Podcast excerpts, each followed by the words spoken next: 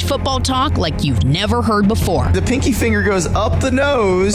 From the tailgates He is a terrible tipper and a terrible human. to the touchdowns, He's going for the corner. He's got it. we have everything covered. Place at the table. Here are your hosts, Patrick Maher and Andy Staples. Hit squad is in the house. Place at the table. College football week six preview. My name's Patrick Maher, live from Los Angeles. And you know what? Before we, why don't we do this? We're going to head out to Gainesville, the birthplace of Tom Petty and the home of one Andy Staples. Hi, Andy. What's up? Playing a little petty for you. I know Yeah. it's to pour one out. It's awful. Just an awful week, tragic week as the week started off and but he is from where you live. He's from Gainesville. That's right. Shout to Gainesville. Who else is from Gainesville? Give me another famous person besides yourself from Gainesville. River Phoenix. Wait, then that would mean the rest of the Phoenix crew was from there. Well, they they lived. Yeah, they they lived there for a time. I think Rivers most of his formative years were in Gainesville. You picked River instead of Joaquin? Like you just went with a Phoenix sibling? I don't know. I mean, it- it's weird. Joaquin doesn't get associated with it as much. I don't know why. That is But weird. yes, I'm assuming he lived lived here too. All right. Well, listen, we are back with the week six preview here on Place at the Table podcast. You can find us, download, hit up the subscription button, leave a comment on iTunes. It is, I mean, so as we get into this week, uh, you know what? I do want to start with something. I want to start with your Twitter feed. Come after me. I'm a man. I'm Andy. He's Andy, and the childish nature of social media can get us all at times. But the, the thing is, Andy pones people on Twitter at Andy underscore Staples. What did I do this week? He doesn't let people get into his feelings, which I like, but you're not above scrapping with people a little bit and trying to outwit them. Right. I, I I noticed it was really just came down to one little fight I saw you having with a particular individual came came down to just basically regional programming. You're talking about one region too much as opposed to the rest of the Oh, country. that guy, yes. Yes, it was it was it was a nice little battle between the two of you. yes, he was TKO in the third round by Andy Staples, Yeah, by the he- way. Yeah, he was mad because we had spent on my Sunday morning show on on ESPN Radio on Sirius XM. We had spent most of the time talking about the Tennessee situation and the LSU situation because that's what people wanted to talk about. But he was an Oregon fan and he wanted us to talk more about West Coast teams. And I, I explained to him had USC Washington State been played on Saturday night instead of Friday night, it's the only thing we would have talked about. But we had shows on Saturday morning, and that was all they talked about. Yeah. Yeah, well, you won. I, I always, know. I, always enjoy at Andy underscore Staples. And, and the guy was trying to tell me, "Oh, you'll have more listeners." And uh, no, no, no. I, I under, oh, he's I a programmer. I see what makes things light up, and talking about Tennessee and LSU on on Sunday made things light up because those people are full of angst. People who are full of angst are engaged on the radio. Yeah. Hey, can we mix it up a little bit? I want to start with something a little off. The, how about we rank the college rivalries? Okay, because obviously we have uh, Michigan, Michigan State this weekend. But as I was I was driving in today, I was like, you know what? I want to get Andy's take on the college rivalries. So why don't we start right there with Michi- Michigan, Michigan State? It's not Michigan, Ohio State, obviously. Um, but Which, gr- go which ahead. makes Michigan State people so mad. I mean, well, i growing up in Michigan, it, that was the little brother. Okay, that was the whole thing. It was Michigan State was the little brother, and there was uh, there was a, a difference in how do you say not sophistication or anything like that, but it just took a little bit more to get into Ann Arbor in Michigan than it did to go to East Lansing and get hammered, basically. Well, and and it's interesting because it, I understand the dynamics of it. Like, so Michigan State views them as the biggest rival, and I know you're not a movie guy, Uh-oh. but it's sort of like the Lego Batman movie where the Joker is trying to tell Batman that that he's his biggest arch en- or he's his arch enemy, and Batman's like, eh, not really. Did you say I the just Lego. Batman movie? I have an eight year old and a how- but by I've, I've seen that movie 250 times. How dare you say, I know you're not a movie guy and roll your eyes when talking about Legos? Okay, you didn't say Oh, Goodfellas. No, no, Lego Batman is awesome. Like it should have won every Oscar. It's a great movie. says says a 39 year old dad. no, it's no, but it but it's it's sort of the same thing. Michigan State wants Michigan to feel the same way about Michigan State that Michigan State feels about Michigan, but Michigan does just does not feel that way. It's you know, it's Ohio State. They you know what it is? Going to care about Ohio State, and that is going to be their rival. And yeah, the Michigan State thing. And, and now it's interesting because Michigan State dominated that series for you know recent history, but I don't think it's changed the way Michigan people feel. You know what it really is? It's this. Come after me. I'm a man. I'm Andy. It's like this. You're Michigan, and your Twitter followers that try to troll you are Michigan State. They want you to be just as engaged and just as frustrated, but they can't quite get there because you're Andy. Well, it's not because I'm Andy. You're it's just I- Michigan. I, just don't care that much. Yeah. Yeah. Which is- and that's Michigan. is- that's Michigan. That's Yeah. true. Good point. That's Michigan compared to Michigan. Okay, so here's what There's I'm a lot of high school to that, by the way. What to what? To to that mindset where you want you want the girl to notice you, Of to know you're, you're there, that sort of thing. Place at the table. I'm gonna just throw out a rivalry, and then you give me your first thought, like maybe Okay. overrated, underrated, or something that stands out. Okay. All right. Okay. Why don't we go? How about just USC Notre Dame? I just think that's a great historical rivalry, especially when you know why it, it happened. You know, Notre Dame basically blackballed from the, the schools in the Midwest and had to go east and west to find opponents. And it's just great historical college football rivalry. How about this one? I'll be curious to hear your thoughts. Army Navy. Oh, it's awesome. It's just so cool to watch. I, I still haven't gotten to go to one in person, which I'm hoping to remedy soon. I've heard the, the I've heard there's nothing like the in-game experience at Army Navy. Oh, it looks it looks amazing. Yeah. it looks amazing. Uh, There was a weird survey a few years ago that decided that the territorial cup between Arizona and Arizona State was the nation's most intense rivalry. To which I said, and I made a lot of Arizona State and Arizona fans mad when I said this, but no one's ever poisoned a cactus because of a result of that game. Right. So it can't possibly be, be even close to the most intense rivalry. Which we'll get to. How about the, how about a big old cocktail party, Georgia, Florida? not what it used to be. Now it, it's interesting because this is it's a streaky rivalry. So for the first what sixty years, basically it existed for Georgia to just crush Florida's soul, mm-hmm. like rip Florida's heart out of its chest and show it to it while it was beating. That's what it culminated in, in 1980 with with the Buck Belue to Lindsey Scott play. Uh, but then once Spurrier got to Florida, Florida has absolutely dominated that rivalry. You know, the, the fact that you can remember all the games Georgia won Yeah. since 1990 tells you how few games Georgia's won in that rivalry since 1990. How about Oklahoma, Texas? I like it a lot, and and that's one of those. You know, we always talk about throw out the record books when the rivals. Usually, that's not true.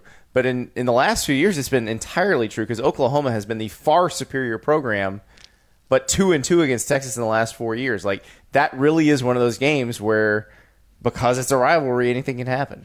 You knew I had to throw the Palmetto Bowl in. Uh, Clemson, course. South Carolina. And, and by the way, I didn't know anything but the Midwest, and I didn't know anything but Michigan, Ohio State.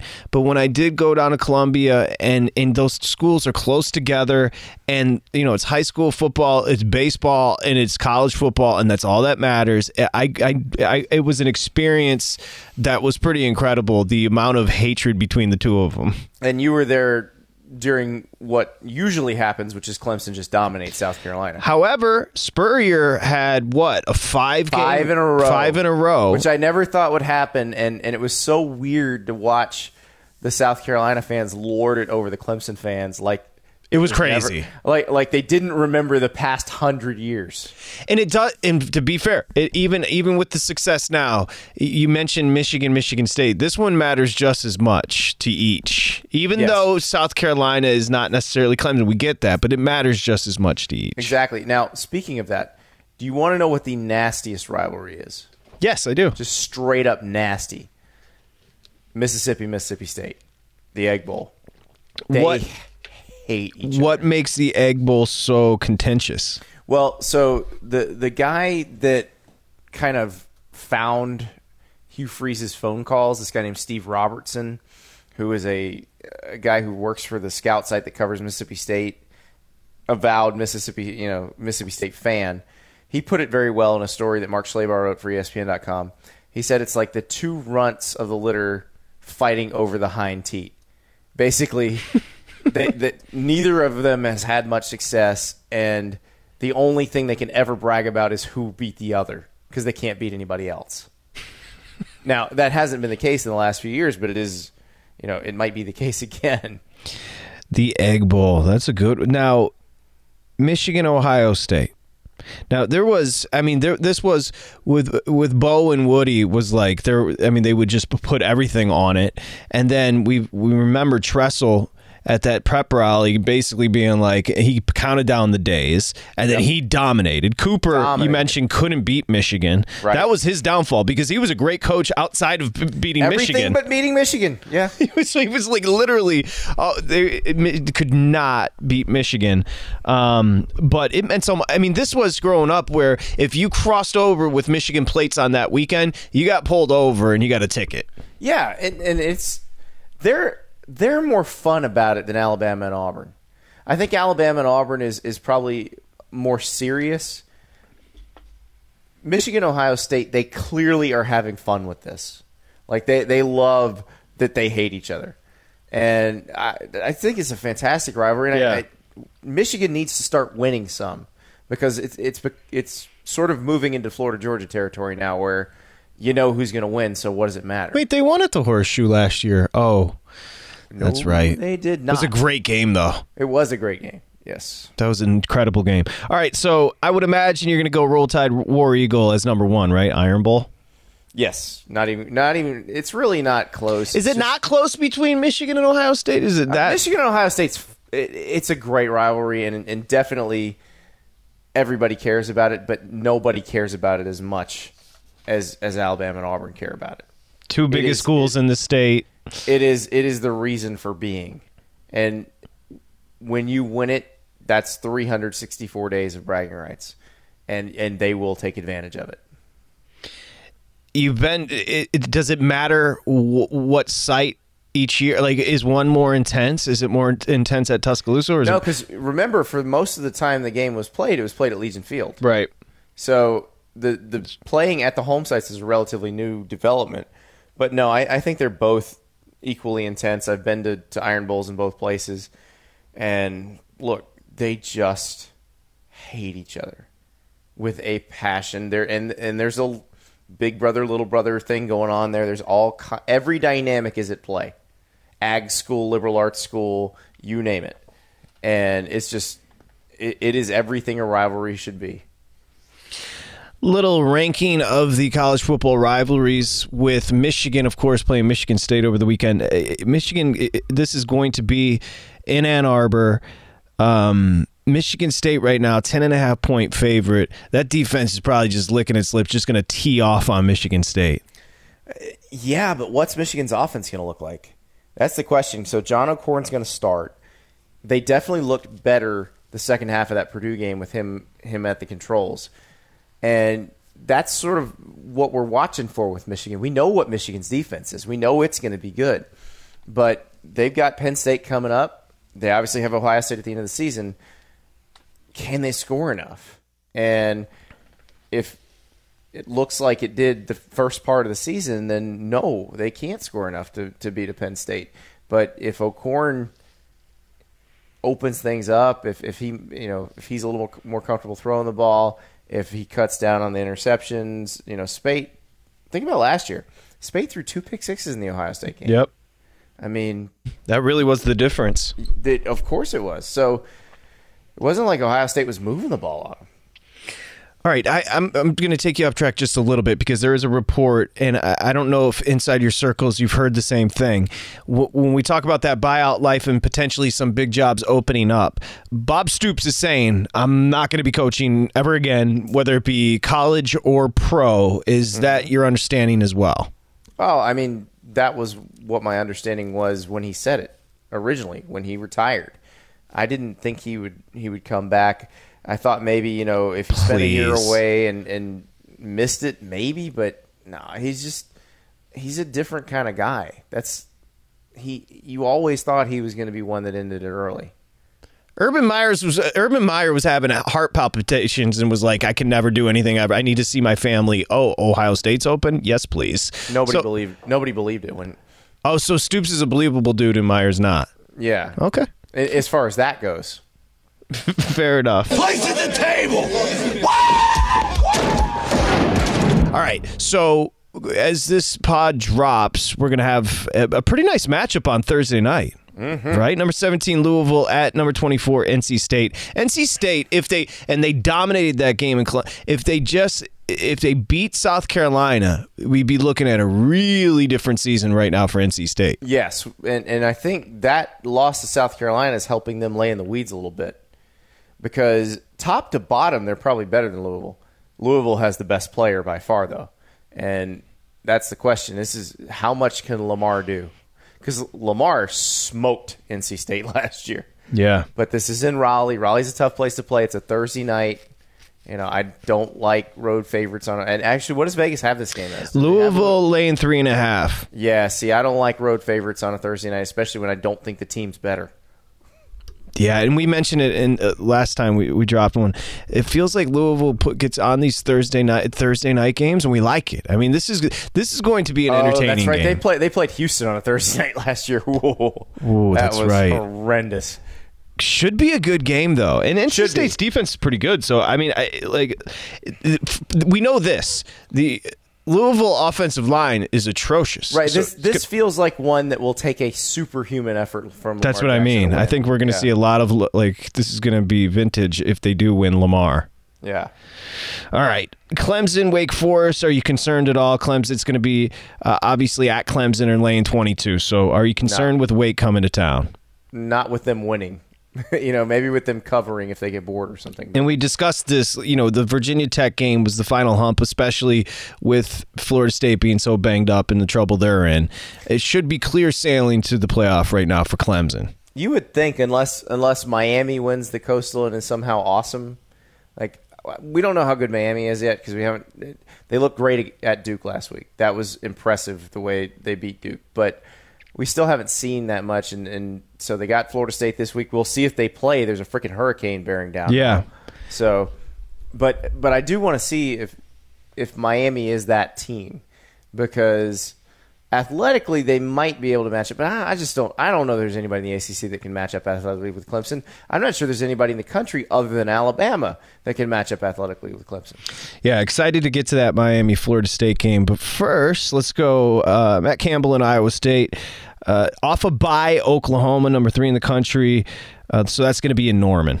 Yeah, not worried about that one. Not at all. No, Texas pretty much shut down Iowa State's offense.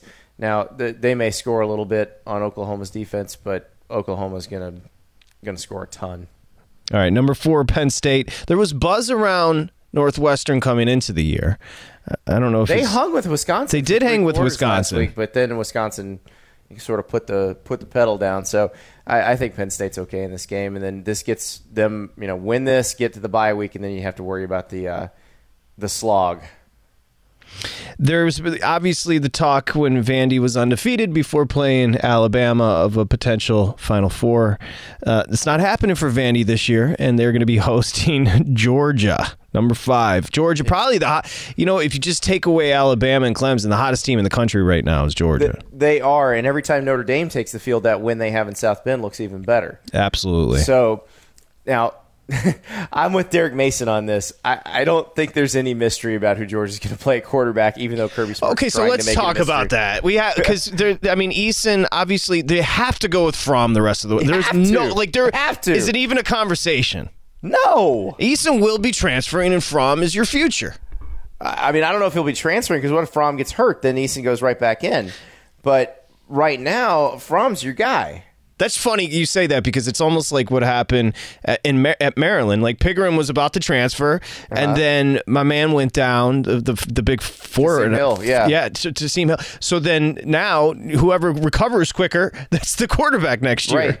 It's it's just crazy. I mean, it, it, it's strange. If you're the backup at a major program, don't transfer because you could very well be the starter. You know, next week. No, you got going with uh, on the road. His first, I mean, for, with Fromm, th- that's where you continue. You got going in South Bend. Uh, You've been nonstop since. It's not like his numbers have been crazy. No, but but he seems to get a response out of the offense. You know, they, they seem to play well with him and for him. So, and and look, the defense is carrying that team most of the time anyway.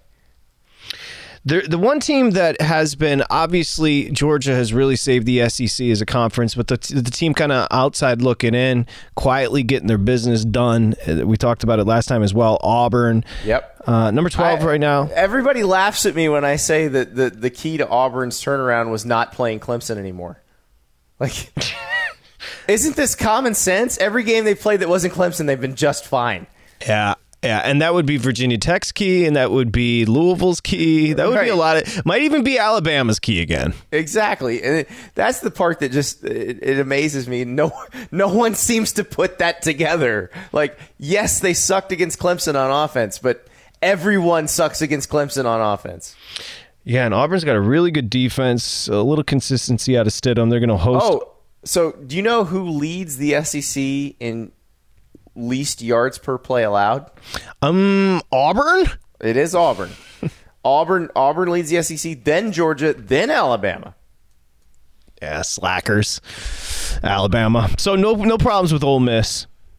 I don't I don't think so. Who's gonna co- Who's gonna be the head coach at Ole Miss next year? That's a great question. Um, you know, I, I think Neal Brown made a nice case for himself with Troy beating LSU last week. Uh, I think Frank Wilson has made a nice case for himself at, at UT San Antonio. Uh, he was a former ace recruiter at LSU, so he knows knows how to recruit in the SEC. What kind of coach gets hired at Ole Miss? It, the, Uh, our it- ties very important. No, it, and it, recruiting is important, and that's why those two are are guys that'll be looked at very closely. And also, you don't know what's going to happen with the NCAA case. I mean, the the more harsh the penalty, the lo- the lesser name the coach. Now, they're still going to get some good candidates because they can pay a ton, but if they add the second year of bowl ban, which I'm assuming they will, then the upperclassmen can transfer. There aren't a lot of established coaches that are going to want to go there, even if they're paying a ton of money. So it's gonna it's gonna need to be a guy making a fairly big jump, which Neal Brown and, and Frank Wilson both fit the bill on that. So is it going to have kind of the same vibe with Missouri when they just promoted Odom? Is it going to have one of those uh, under the radar, not really making waves vibes as a hire? No, I think people who know what's up, if, if it's if it's either the two guys I mentioned, I think people who who've been following the sport will be very impressed with that hire. the question is, can they even get them with what's about to happen? e- exactly. It, it kind of depends on what other jobs open because if enough jobs open, you're right. Frank Wilson and Neal Brown could be out off the table. He could be gone by that point. Next game, number 23, West Virginia at number 8, TCU. Sports Illustrated. You can go to SI.com. I read a wonderful story by you about my man, Gary Patterson. When did you go there? Last week, Fort Worth? You went to Fort Worth last week? yeah, I was I was at Baylor, Oklahoma, and then I went to Fort Worth. I went to Austin the next day. I went to Fort Worth the day after that. Okay, so uh, TCU, a 6 and 7 team last year after uh, what, 2014 going 12 and one But before we get into this West Virginia matchup, let's back up a little bit. What's up? Help us understand Gary Patterson. It's funny because every time jobs come open, everybody's like, why don't they hire Gary Patterson?" Yes. because Gary Patterson's in the perfect place for Gary Patterson. He does not need to leave. TCU is the ideal spot for him. He's been there forever. He's got to play. He can control it. He's got his own fiefdom. You know, he pretty much runs the show there. And there's not a ton of scrutiny. There's not a ton of spotlight. And if, and when there is spotlight, he can he can sort of manage it, like he did last week and, and this week. You know, they got game day coming in. Everybody wants it, and he's just like, nah, we're just gonna do, keep doing what we're doing. And part of what he does, and if you like college football, you follow it, you've seen this, but he throws together a purple food pyramid. basically. Now he said he he says he's basically copying John Wooden, which Right. you know, John Wooden's pyramid has character traits on it. It's it's not the same deal, but uh, yeah, he does a pyramid and the the non conference games with the bottom, and the conference home games, conference road games, and then you know conference championship that sort of thing, playoff, and so you you color in, you know, a sliver of purple every time you win a game, and so he. He, they covered in a little tiny sliver for Oklahoma State, and I think they did that on purpose. They didn't want to. They didn't want to make it too big because they didn't want to like. They didn't want to make that that achievement look too big, because they do have to turn around and play West Virginia. West Virginia can beat you. I mean, the the thing about a lot of Big Twelve games, and, and especially when you when you have air raid on air raid, which is what this game is, the team that forces the most turnovers wins the game. It doesn't matter who's better. Follow up on Gary Patterson. W- what's he like? He's he's a football coach. He's uh, I'm in control. This is my place. I'm going to do what I want to do. Uh, you know, he has very definite ideas about how how his program should be run, how the sport should be run, and that's that's the sort of thing. When you've been at a place as long as he has, he's been. I believe he's been at the school 21 years. I think he's been the head coach for this is his 18th year as the head coach. So he he's he's so established that he he pretty much is in control of everything there. and known as a, a defensive, you know, d- defensive genius. Can he, he- But there's no. So there's no pull from another pro. If Tennessee opens up, it's not. It's not. He's not going anywhere. He would hate it there. It would be awful for him. No, it, it, he's in. So he's about to fit job for him. So Yeah. this is a perfect fit for him. Yeah, he's in the perfect job right now. And, you know, he says that recruiting's getting a little easier since they've been in the Big 12. There, there are guys that they never would have had a chance with before that they feel like they've got chances with now. They feel like they can they can compete in the Big 12 just like anybody else. And, you know, to get to that point, he had to scrap his offensive philosophy. You know, he, he was he was of the mind when he got to the Big 12, we're not going to go up tempo. We're not going to let our defense get worn out and it didn't work. And so after two years in the Big Twelve of, of that not working, he went air raid and it's and it worked and they almost made the playoffs. So you know, he understands he's not so married to his own defensive genius or his own uh, ideas about how football should be played that that he's not going to change when he knows it can help his team win.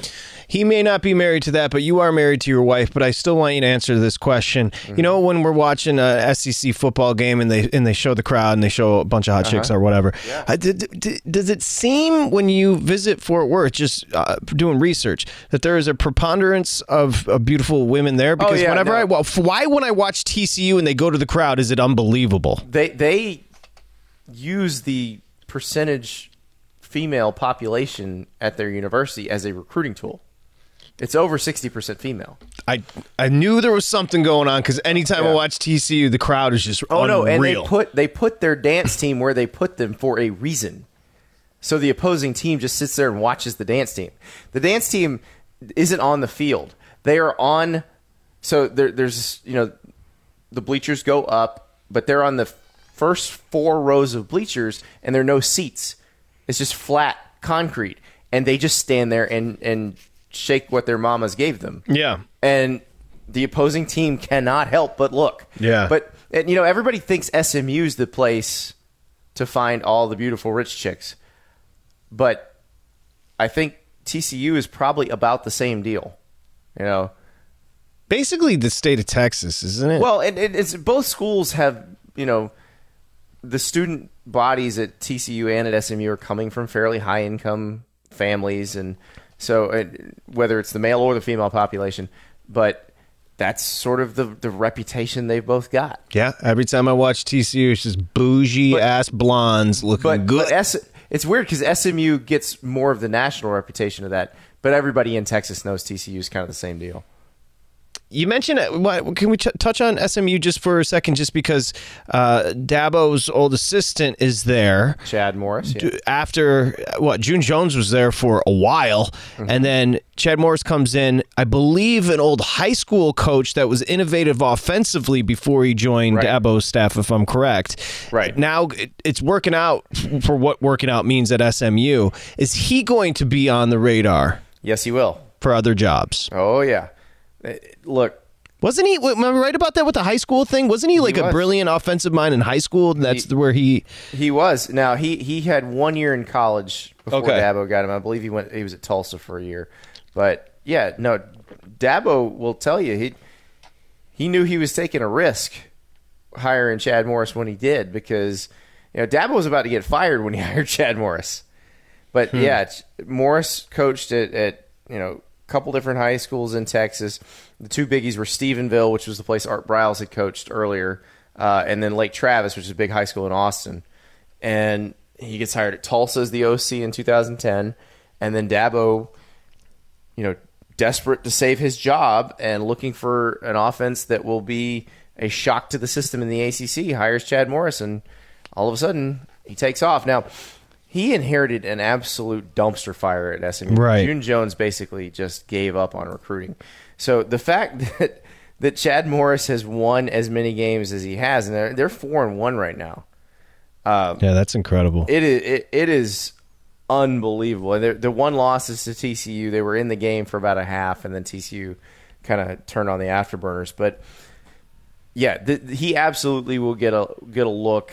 You know, if A and M can't land a huge name, don't be shocked if he winds up there. Or a little conspiracy. Maybe he waits for Dabo to go to Alabama and then he Dabo slides going in. to Alabama. Dabo is not going to Alabama. Do you, breaking news or No, I I've said this for years. He's not going. he was asked recently and he said you never know. He's not going. Okay. Hey, Clemson by, gave him, Clemson gave him his shot. That's where he set up. That's where he's put down roots. He's not going. by the way, check out that piece in SI about Gary. A lot of it's about pimp my office, about his office just getting pimped out. Gary Patterson. Which is weird because he's not a pimped off I know kind that's of guy. no. He's a sweating kind of guy. He He's a sweating. Right, exactly. He's a.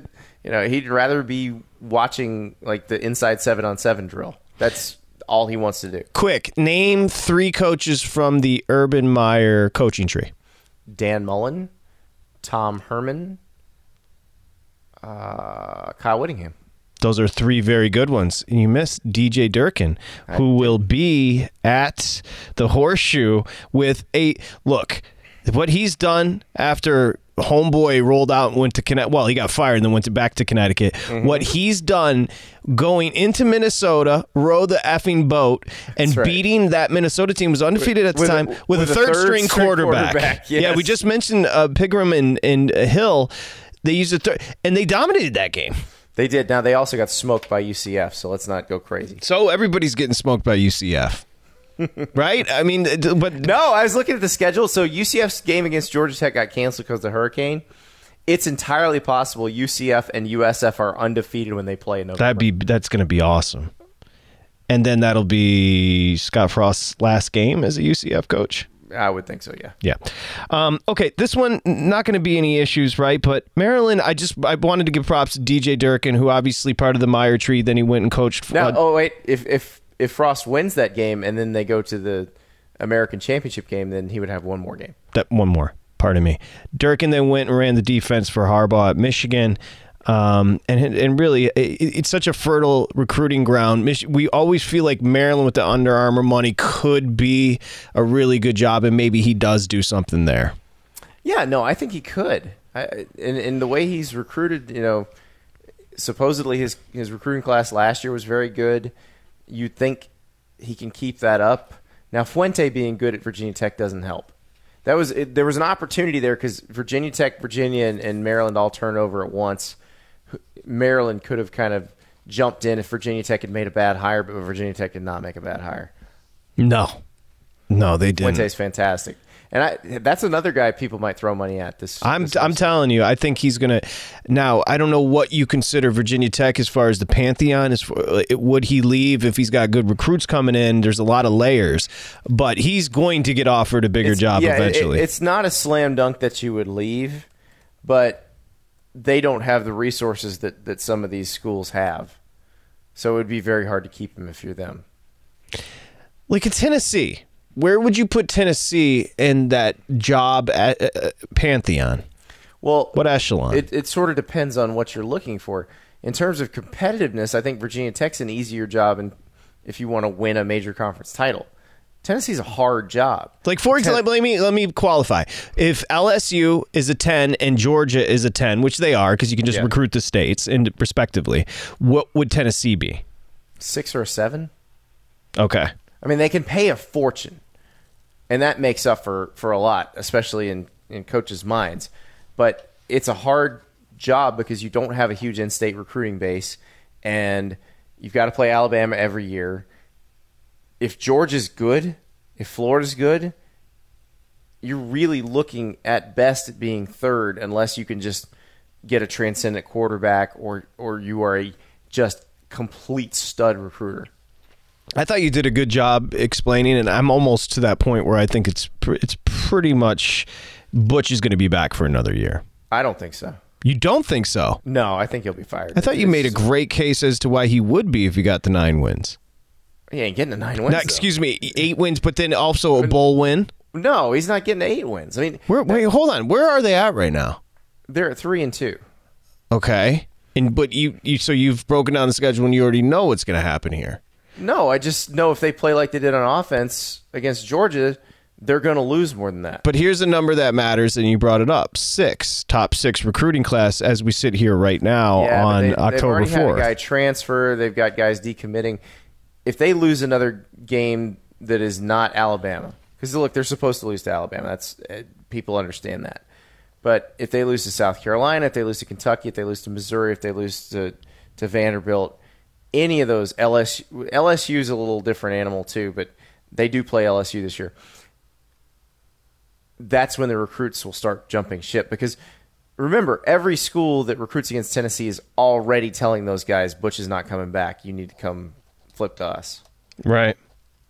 Kind of like, well, Kiffin employed some weird strategies in Knoxville as well. Yes, he did. Mainly telling people you're going to pump gas if you go to South Carolina.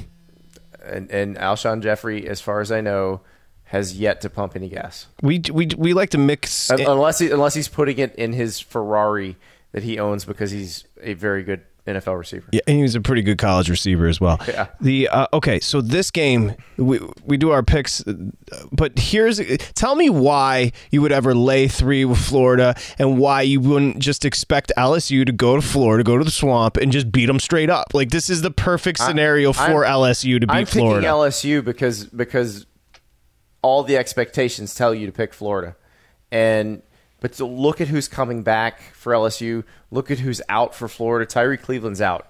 He's got an ankle injury. Uh, he rolled it, tried to play, hurt it again, so he's out. That's Felipe Franks' security blanket gone.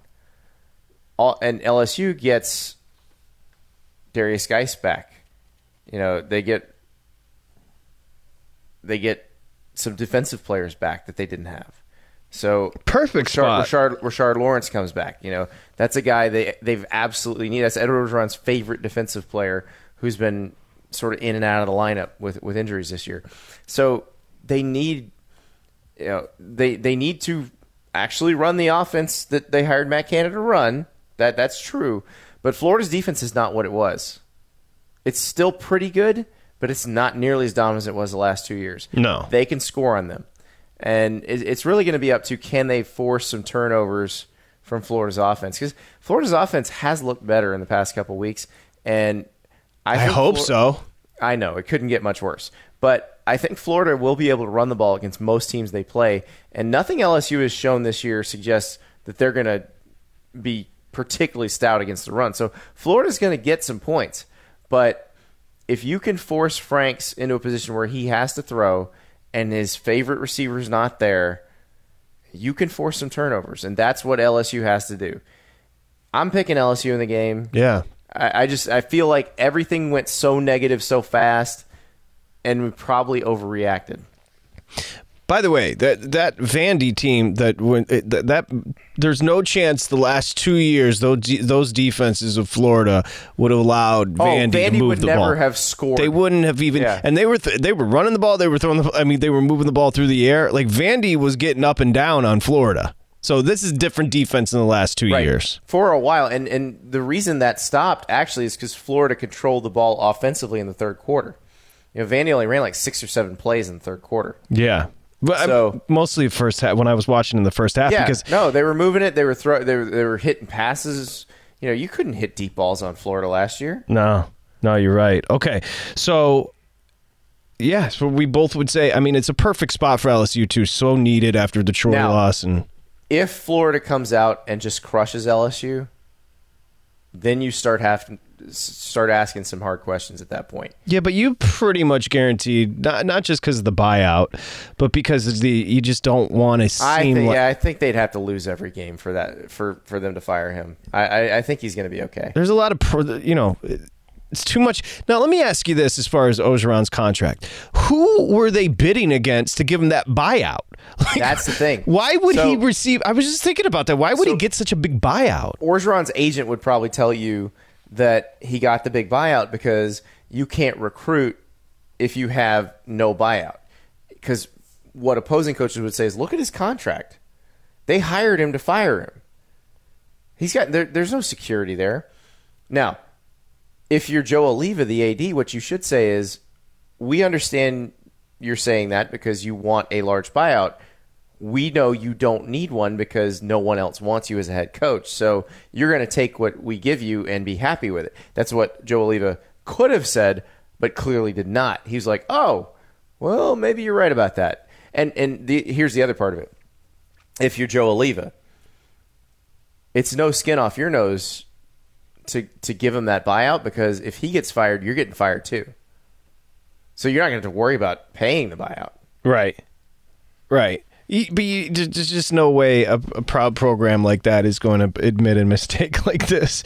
There's just so soon, especially in your SI piece covered it perfectly.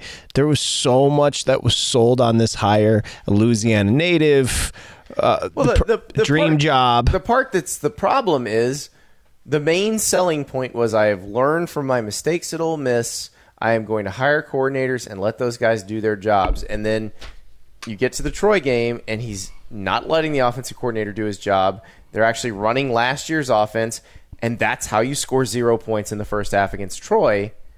That is a lesson that you should not have had to learn as the head coach at LSU. You should have already known that. Now, he's saying all the right things this week. We'll see when they get in the heat of the action on Saturday. Does he stick to that? He's meddling. And we talked about this. Children may change, grown ass adults just don't change. And I can't. This is why it's almost. And you mentioned it, he was meddling from the from kickoff last week. No, before the kickoff. Before the kickoff because During of the, the ta- week. Just- he literally just told Andy Staples in Sports Illustrated. He did a piece. I mean, that was a Warren piece of pieces on Orgeron, and he said, "I've learned my lesson. Lesson kind, not even kind of Well, learned." and, and that's the thing. He specifically said that's the thing he that really screwed up at Ole Miss that he would never ever do again. Yeah, mm, not so much.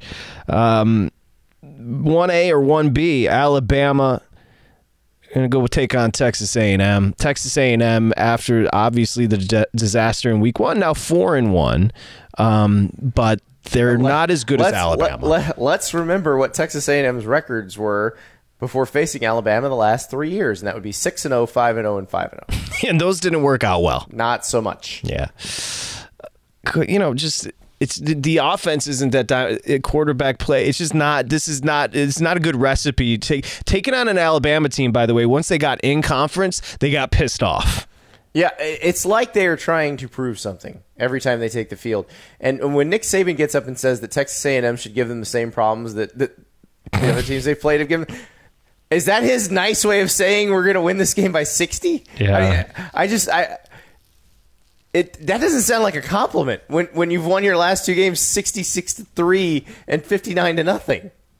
Yeah, that's going to get ugly. By the way, that number is 26 and a half at A&M. Alabama's laying tw- 26 and a half obviously. It's a big number. Sounds like you'd lay it. I'd probably lay it. I'd probably take Alabama. That's wild. I'd probably take Alabama in 30. All right, don't have to spend a ton of time on this, but Lincoln, I don't know. Do you feel a little bit? How about Riley rallying the troops? Two wins after the AD gets fired. Not not Lincoln Riley, but Mike Riley. no, Mike Lincoln, Riley yes. in Lincoln.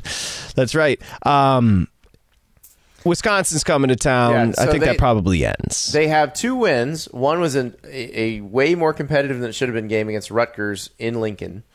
The other one was a, a pretty handy win over Illinois in Champaign, which I mean, look, Illinois is not good. Literally the two worst teams in the Big Ten.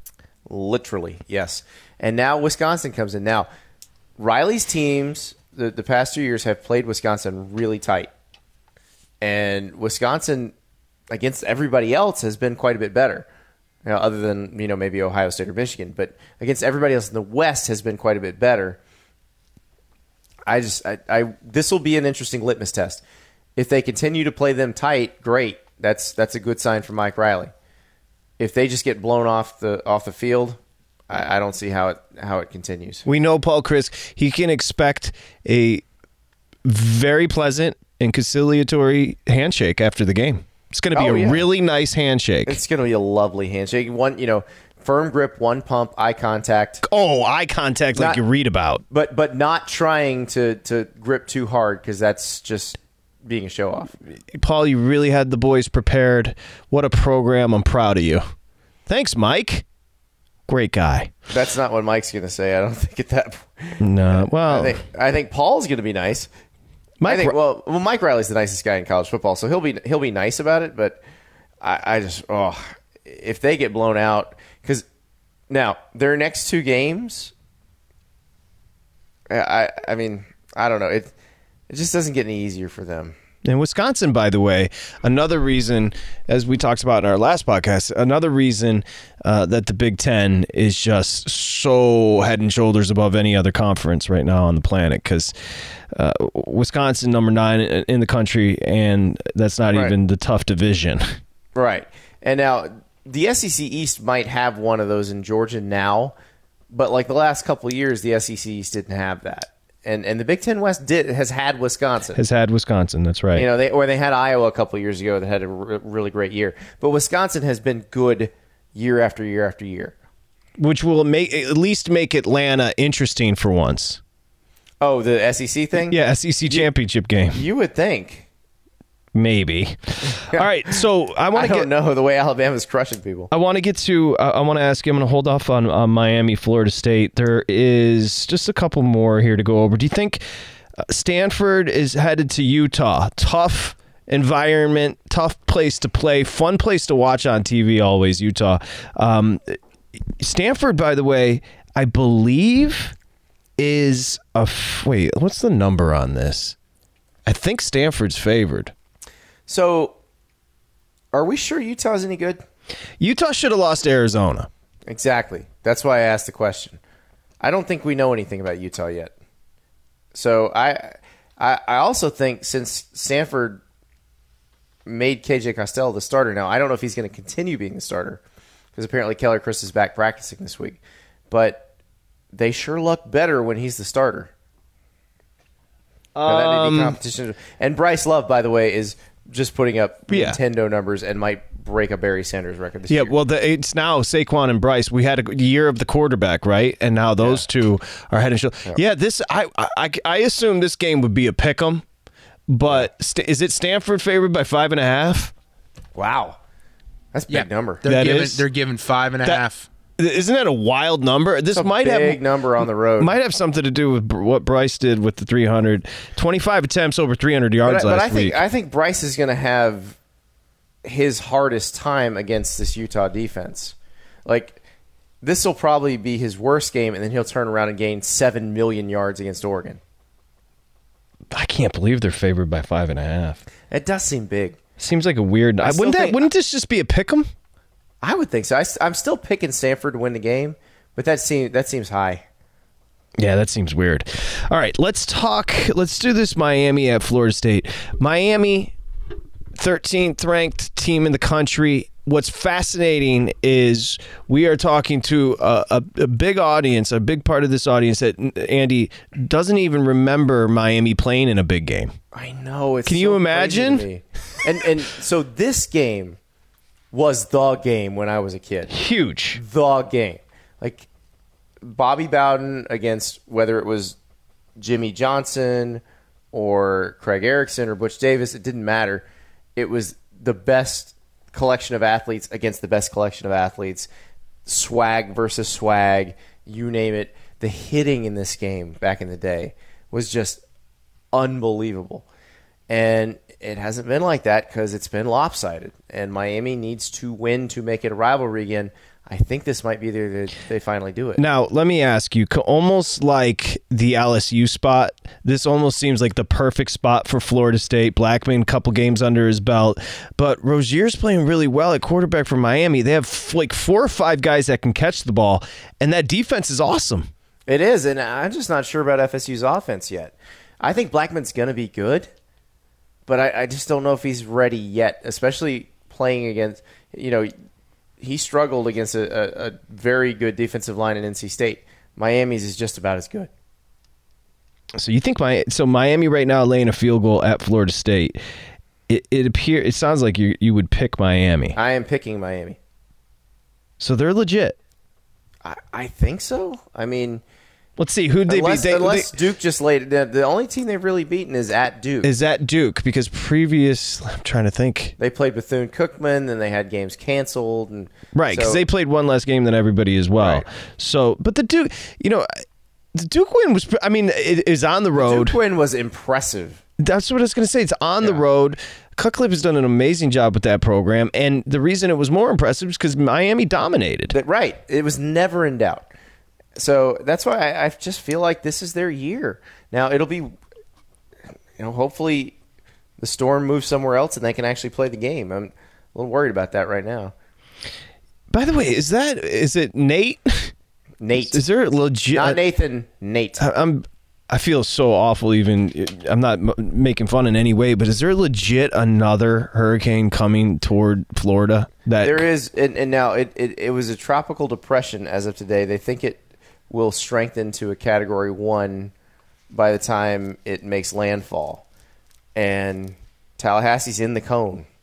So, that's ridiculous. yeah. Now, I, I don't know how strong it is. If it's if it makes landfall as a category one, it's probably not going to be a ton of damage, but they still have to do a storm surge and all kind. Not now, not in Tallahassee, but on, in the coastal areas, you have to deal with storm surge and all kinds of bad stuff. So hopefully, it, it, you know just sort of peters out, or you know hits the Yucatan Peninsula and breaks up. But it doesn't sound like that's what's going to happen. All right. Do you have one quickly? Anything that stands out as far as a mailbag question? A theme that's been coming in to Andy Staples. Remember, you can hit us up. You can email us. Place at the table pod at gmail.com. Is there a mailbag question that stood out to you, Andy Well, Staples? the, the one that's interesting to me is is what's the early signing period going to do in terms of coaches getting hired and fired? You know, how's it going to change when coaches get fired? And the the person asked who asked me said, is it going to inspire more mid-season firings? And there aren't a bunch of mid-season firings. No, hardly anybody waits till the end of the season anymore. right. So, but but there are two ways to go with this early signing period. So basically, you can sign high school players in mid December this year. So you have two options. You fire, you know, fire the guy two or three weeks earlier than you would have, so you have all your ducks in a row, and you can hire the new guy basically hours after his last game and have him on the road recruiting because you're he's got to immediately go on the road recruiting. Or you make the window as tight as possible between when you fire the guy and when you hire the new guy. Texas last year's a prime example of this. Six and a half hours elapsed between the official announcement of the firing of Charlie Yeah. Strong and the hiring of Tom Herman. It's a great point by you. So, but now here's the thing: if you've got a good recruiting class, I'd say you wait to pull the trigger. And, and this is what we talked about with Tennessee. But as soon as that recruiting class starts to fall apart, that's when you do it. And to reiterate, you're fully in on Bush is going to get that buyout. I, I think so. I was getting I- the impression on Sunday when we spoke that you weren't all in. No, I was explaining why he wasn't getting fired that day. okay. I got you. and, and now I there is a chance, but they have to have a turnaround that just doesn't seem possible right now.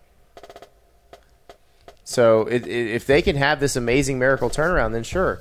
But if the offense continues to be what it has been, I cannot imagine them winning enough games to keep him. All right, Andy. It is week six. When we review week six, what are the headlines? What are we going to be talking about? Something that's going to stand out here. For example, All right. I think LSU is not the disaster we thought it was. That's because that? that's because you love Creole and you want to go do another piece on Ed. You- You're gonna do a piece about the piece, the piece before it, and then you're gonna do a piece about how he said that he wasn't gonna meddle, and you're gonna do a piece about not meddling again. Pretty much, yeah. You're gonna meddle you nailed it. by doing another piece. But I am. This meddling piece is gonna be about how he really isn't meddling this time.